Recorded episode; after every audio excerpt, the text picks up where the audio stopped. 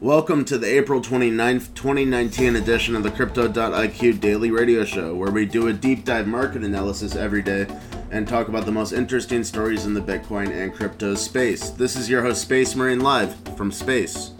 On Thursday afternoon, around 5 or 6 p.m. Eastern Time, Bitcoin quickly dropped from around $5,500 to as low as 5,070 on Bitstamp, and this coincided with news about the New York Attorney General's office and Tether and Bitfinex.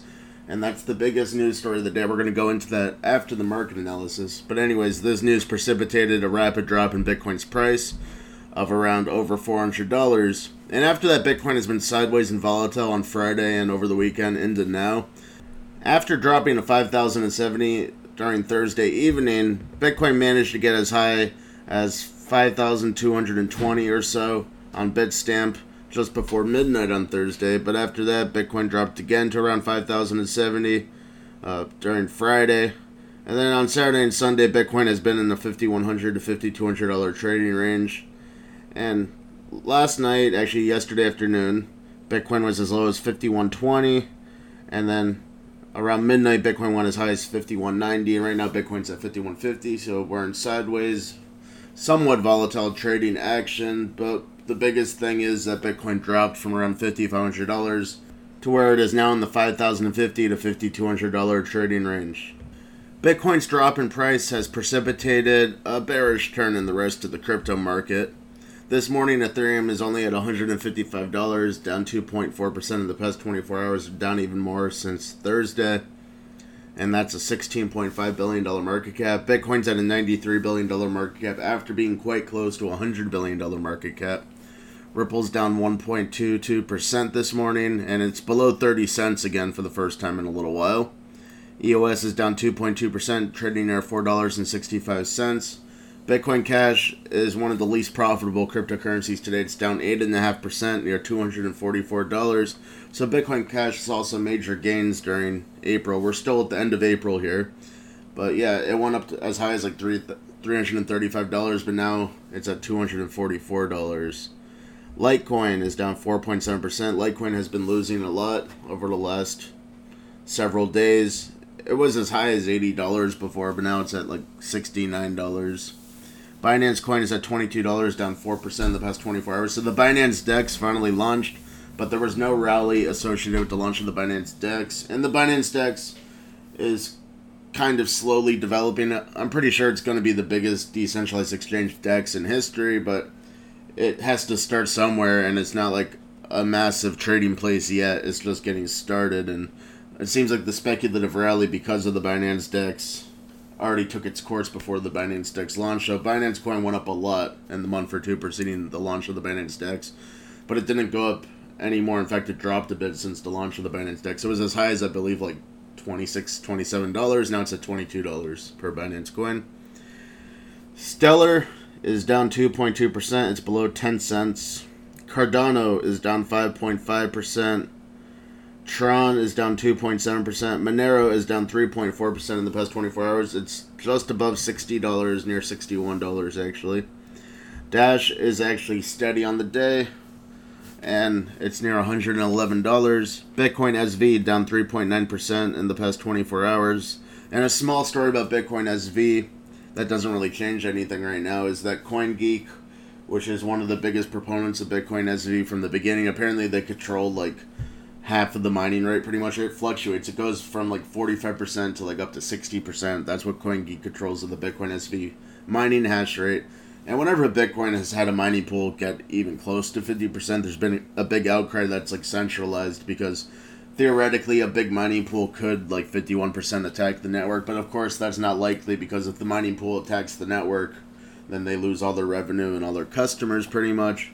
So that wouldn't work. Satoshi nakamoto actually wrote about that in the bitcoin white paper how the miners will not want to 51% attack because they earn more money and a livelihood from mining correctly without attacking the network for a double spend. So I don't think that's very relevant, but it is true that CoinGeek controls around half of the Bitcoin SV hash rate. Bitcoin SV in general has been doing poorly since it was delisted from Binance and Kraken, but it hasn't changed much. It's at $53. That's about where it was after the Binance delisting.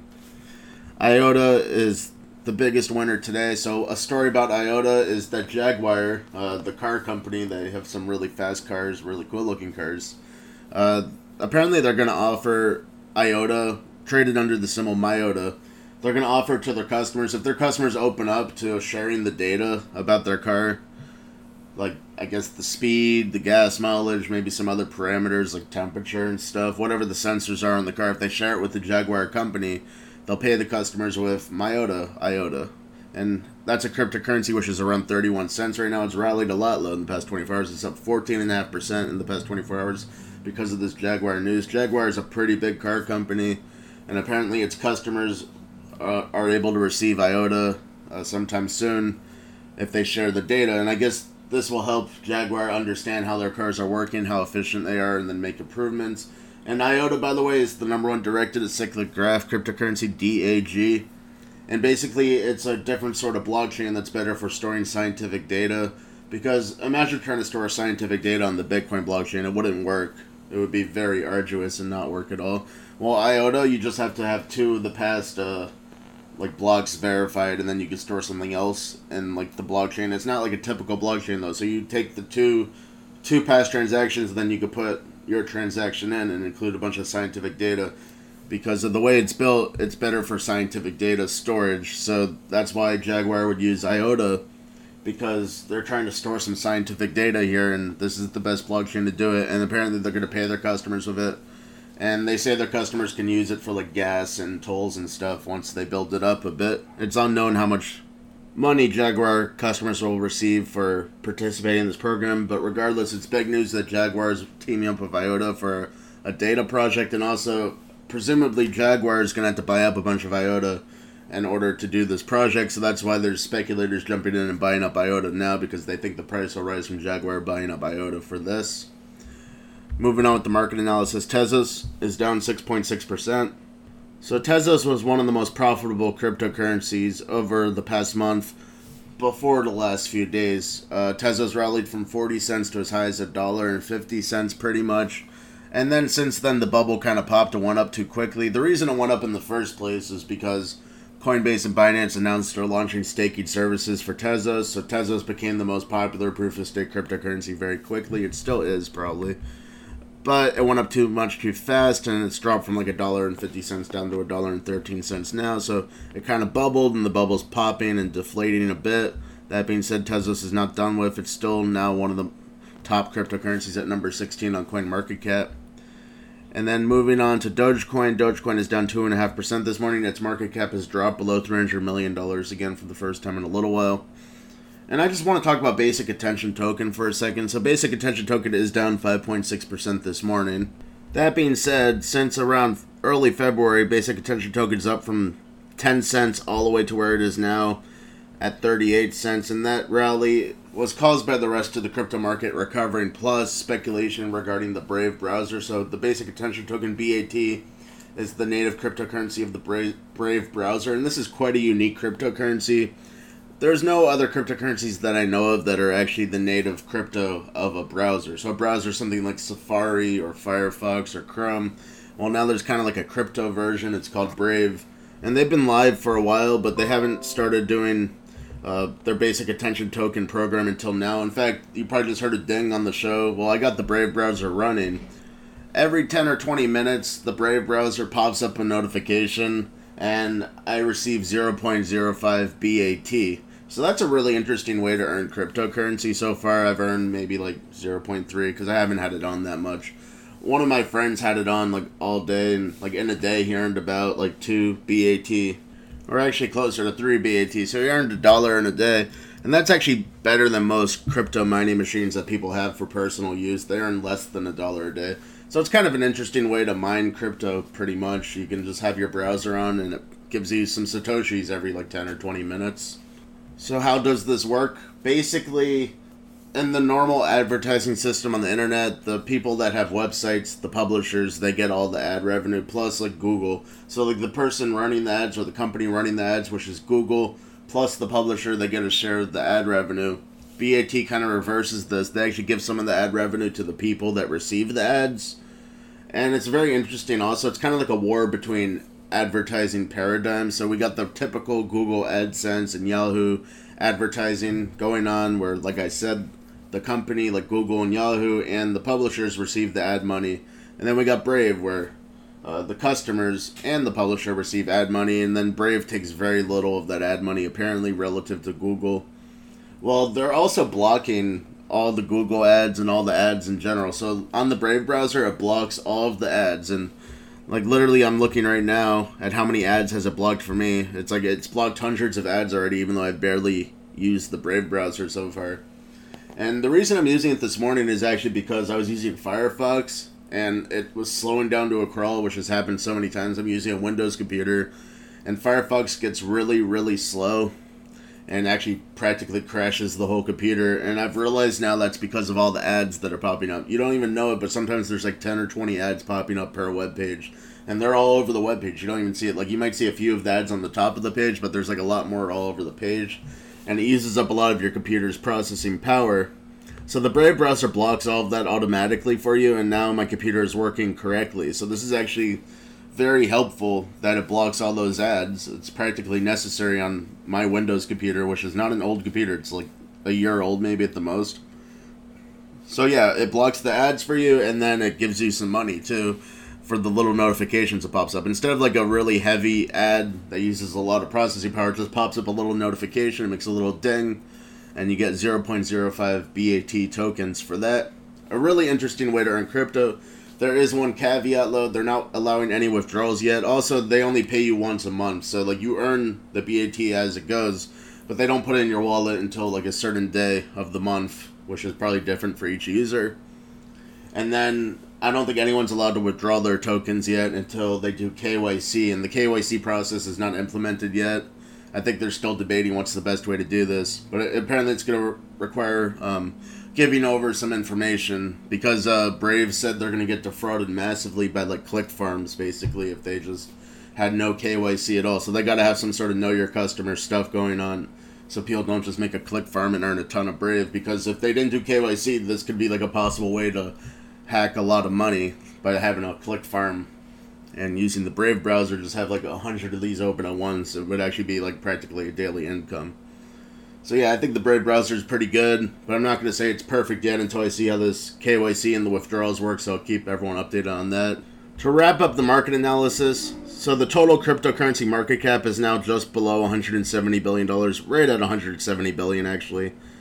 This morning it dropped as low as 169.5 billion, and that's down from about 185 billion dollars from when Bitcoin hit its peak 2019 price of 5,600 dollars within the past week. So the total crypto market cap has lost about 15 billion dollars, and that could be due to two factors. Uh, one of them is this Tether and New York Attorney General's office story we're about to talk about. We also just had the CME Bitcoin futures expiration, and I did a study on this and basically every single CME Bitcoin futures expiration is quite correlated with Bitcoin's price. There was three different months in 2018 where Bitcoin rallied for the month, and then at the expiration it started to crash for the next month. Basically, this suggests that CME Bitcoin futures traders go long for one month and then they short it the next month. And lo and behold, after the March expiration, Bitcoin started to have that rally that was really nice during April, and now we had another expiration and Bitcoin's price is dropping. It's kind of ominous but it is not yet confirmed that this will be a big down month powered by CME short selling. We're just going to have to wait and see for a few more days, maybe up to a week, to confirm any such trend. Moving on to the most important story of the day. The New York Attorney's General Office has sued Tether Limited and Bitfinex. So, Bitfinex is the biggest Bitcoin to USD exchange in the world, and Tether is by far the most popular stablecoin with a $2.8 billion market cap. So, this caused a bit of a panic, and that's probably what precipitated the Bitcoin price crash on Thursday afternoon when Bitcoin dropped from 5,500 down below 5,100. But let's go into the real situation here to explain what exactly is going on. So, New York has been infamous for being the most aggressive uh, state and government in the world against cryptocurrencies. It started with the New York Bit license, where they banned all the Bitcoin dealers and forced Bitcoin dealing underground and made it a black market illegal sort of thing. And the New York Bit license is very stringent and hard to get. and also not really fair. Basically, people have to pay a bunch of money to apply for the bit license, and then they have to get a lot of lawyers to get it. It's a very long process. Then they have to deposit a bunch of money with the state of New York in order to do Bitcoin trading. And then the worst thing of all, beyond any money requirements, is that they have to give New York full access to all of their information. They have to let New York basically see everything going on in their business. It's kind of like reconnaissance, kind of like spying. So any company that gets the New York bit license, literally the New York Attorney General, the government of New York, is able to see everything going on and that kind of flies in the face of the anonymity of the crypto world. So cryptocurrency and Bitcoin was founded upon the premise of anonymity and controlling your own money without the government controlling it. The New York Bit license is a way to try to negate that and make it so everything is available for the government to see. So Bitfinex, rightfully so, refused to get the New York Bit license because first off, Bitfinex is not even based in the United States. Right now, they're based in the Bahamas. They've been based in various locations outside of the United States. Basically, they've had U.S. bank accounts though. But yeah, Bitfinex is not based in the United States, and they would prefer New York not to have full access to all of their traders' information and all of their internal operations. So Bitfinex said, okay, we're not going to do anything in New York. So the first thing that the New York Attorney General is alleging is that Bitfinex and Tether have operated within New York. It's a little hard to understand how exactly Bitfinex and Tether have operated in New York, but it is believable perhaps because, for example, like Binance and all the other major crypto exchanges have Tether available.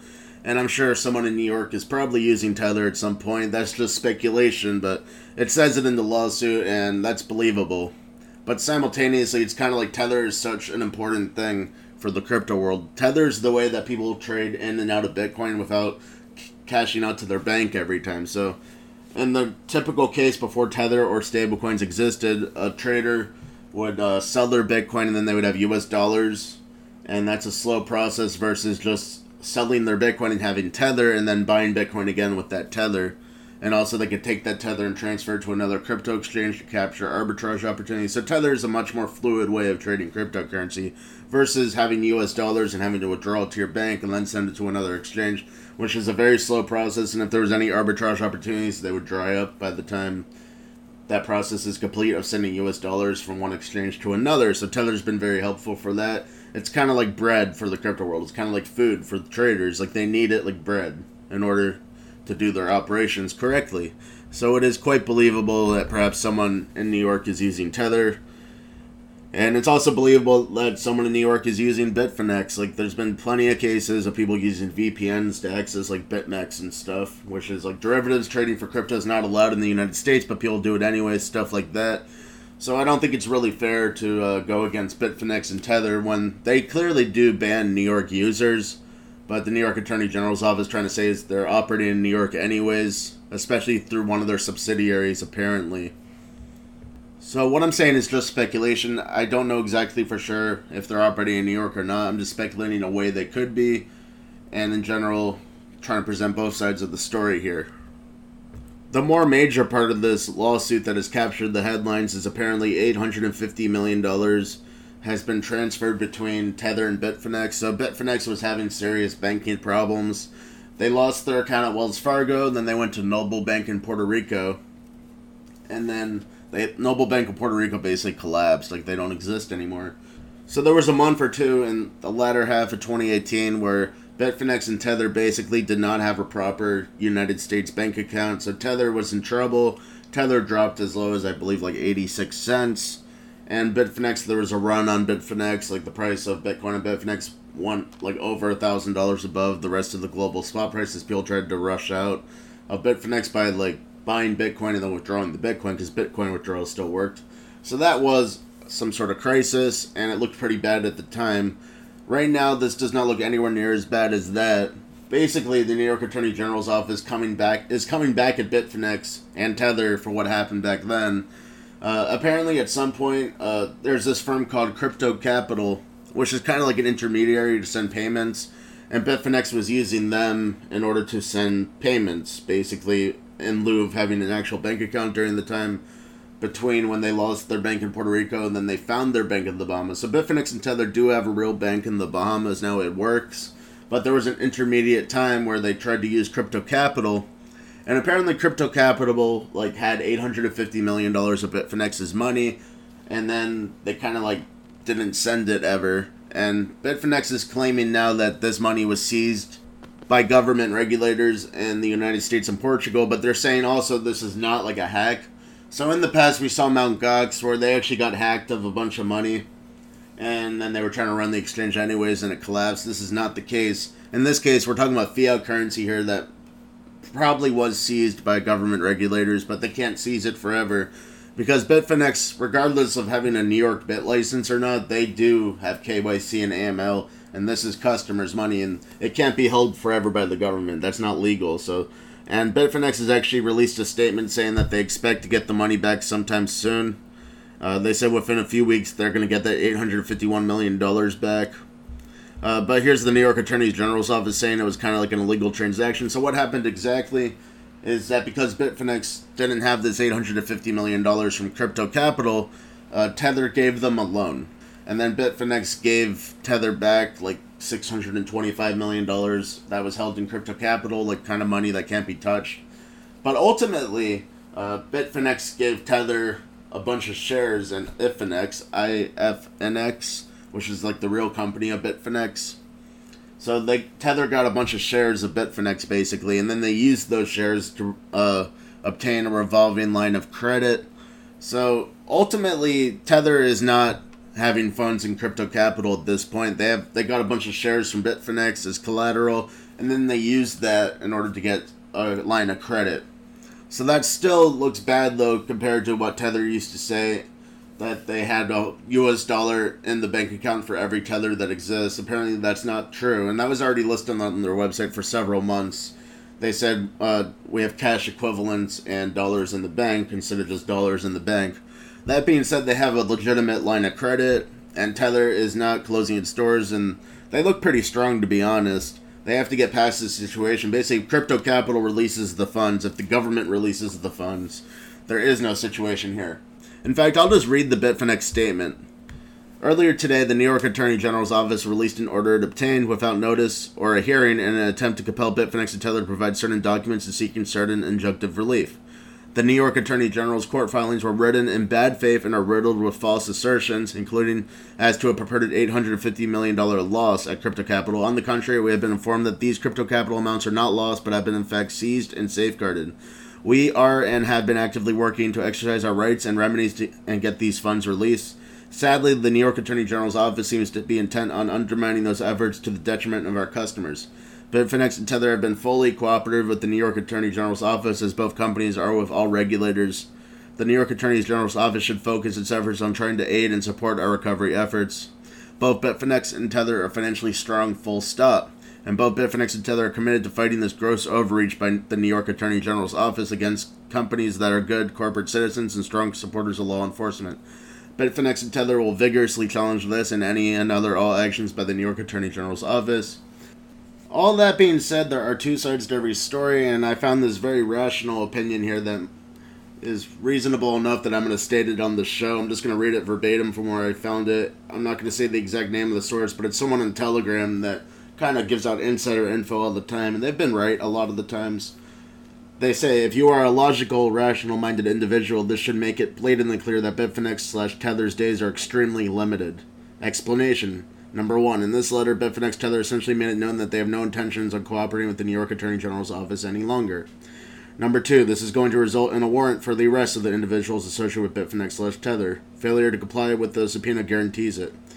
More than likely, the New York Attorney General's order is going to expand for what it was previously restriction on funds being moved to an outright cease and delist on all operations by Te- Bitfinex and Tether. Number four, any exchange with common sense will have delisted Tether by this time, but if not, expect that the order will then expand to any and all crypto exchanges, prohibiting them from trading Tether. And if they don't, expect that they will be in bird's eye view of the Fed and risk abrupt cessation via federales kicking their door in. Number five, more than likely, Bitfinex lets Tether continue to do operations in the face of the New York Attorney General's impending prohibition. Because that's clearly what's going to happen since they're no longer going to comply, will lead to federal authorities stepping in and it gets ugly from there. If you are in Tether right now, get out. You are making a huge mistake staying in it. If your money is on an exchange that uses Tether, move it. Today, not tomorrow. The situation is not okay, will not blow over or resolve itself, so it will end this it will escalate and it will end badly for Bitfinex and Tether. They're not going to effing beat the United States, be realistic. This isn't FUD, this is real life. This isn't a Wall Street Journal article or a crypto publication saying this. This is the Attorney General's office in New York making it expressively clear that there will be punitive action against Bitfinex and Tether. Since Bitfinex Tether has declared they will not comply in any way, shape, or form, we know that they will eventually be fugitives. Keep in mind, what I was reading was an opinion, not from me, and not of Crypto IQ, but this is literally the exact other side of the story where it's reasonable enough. They're saying, hey, like the New York Attorney General is going after Bitfinex and Tether, and it might end really badly. That's important to know that perspective too. That's all I have for you today on this April 29th, 2019 edition of the Crypto.IQ Daily Radio Show. Come back tomorrow for another exciting episode and go to Crypto.IQ 24 7 for the most interesting stories in the Bitcoin and crypto space. Also, join the Crypto.IQ trading desk. They made 314% profit since July, even in the worst of the bear market. And if you join the Crypto.IQ trading desk, you can see their trades in real time, and there's a full trade analysis with each trade. Just by reading the Crypto.IQ trade analysis, you can become an expert crypto trader. Plus, you can ask the Crypto.IQ traders questions in real time and they'll answer your questions pretty quickly. So, if you join the Crypto.IQ trading desk, it's the best way to become an expert and profitable cryptocurrency trader. This is your host, Space Marine, signing out. I remain in space.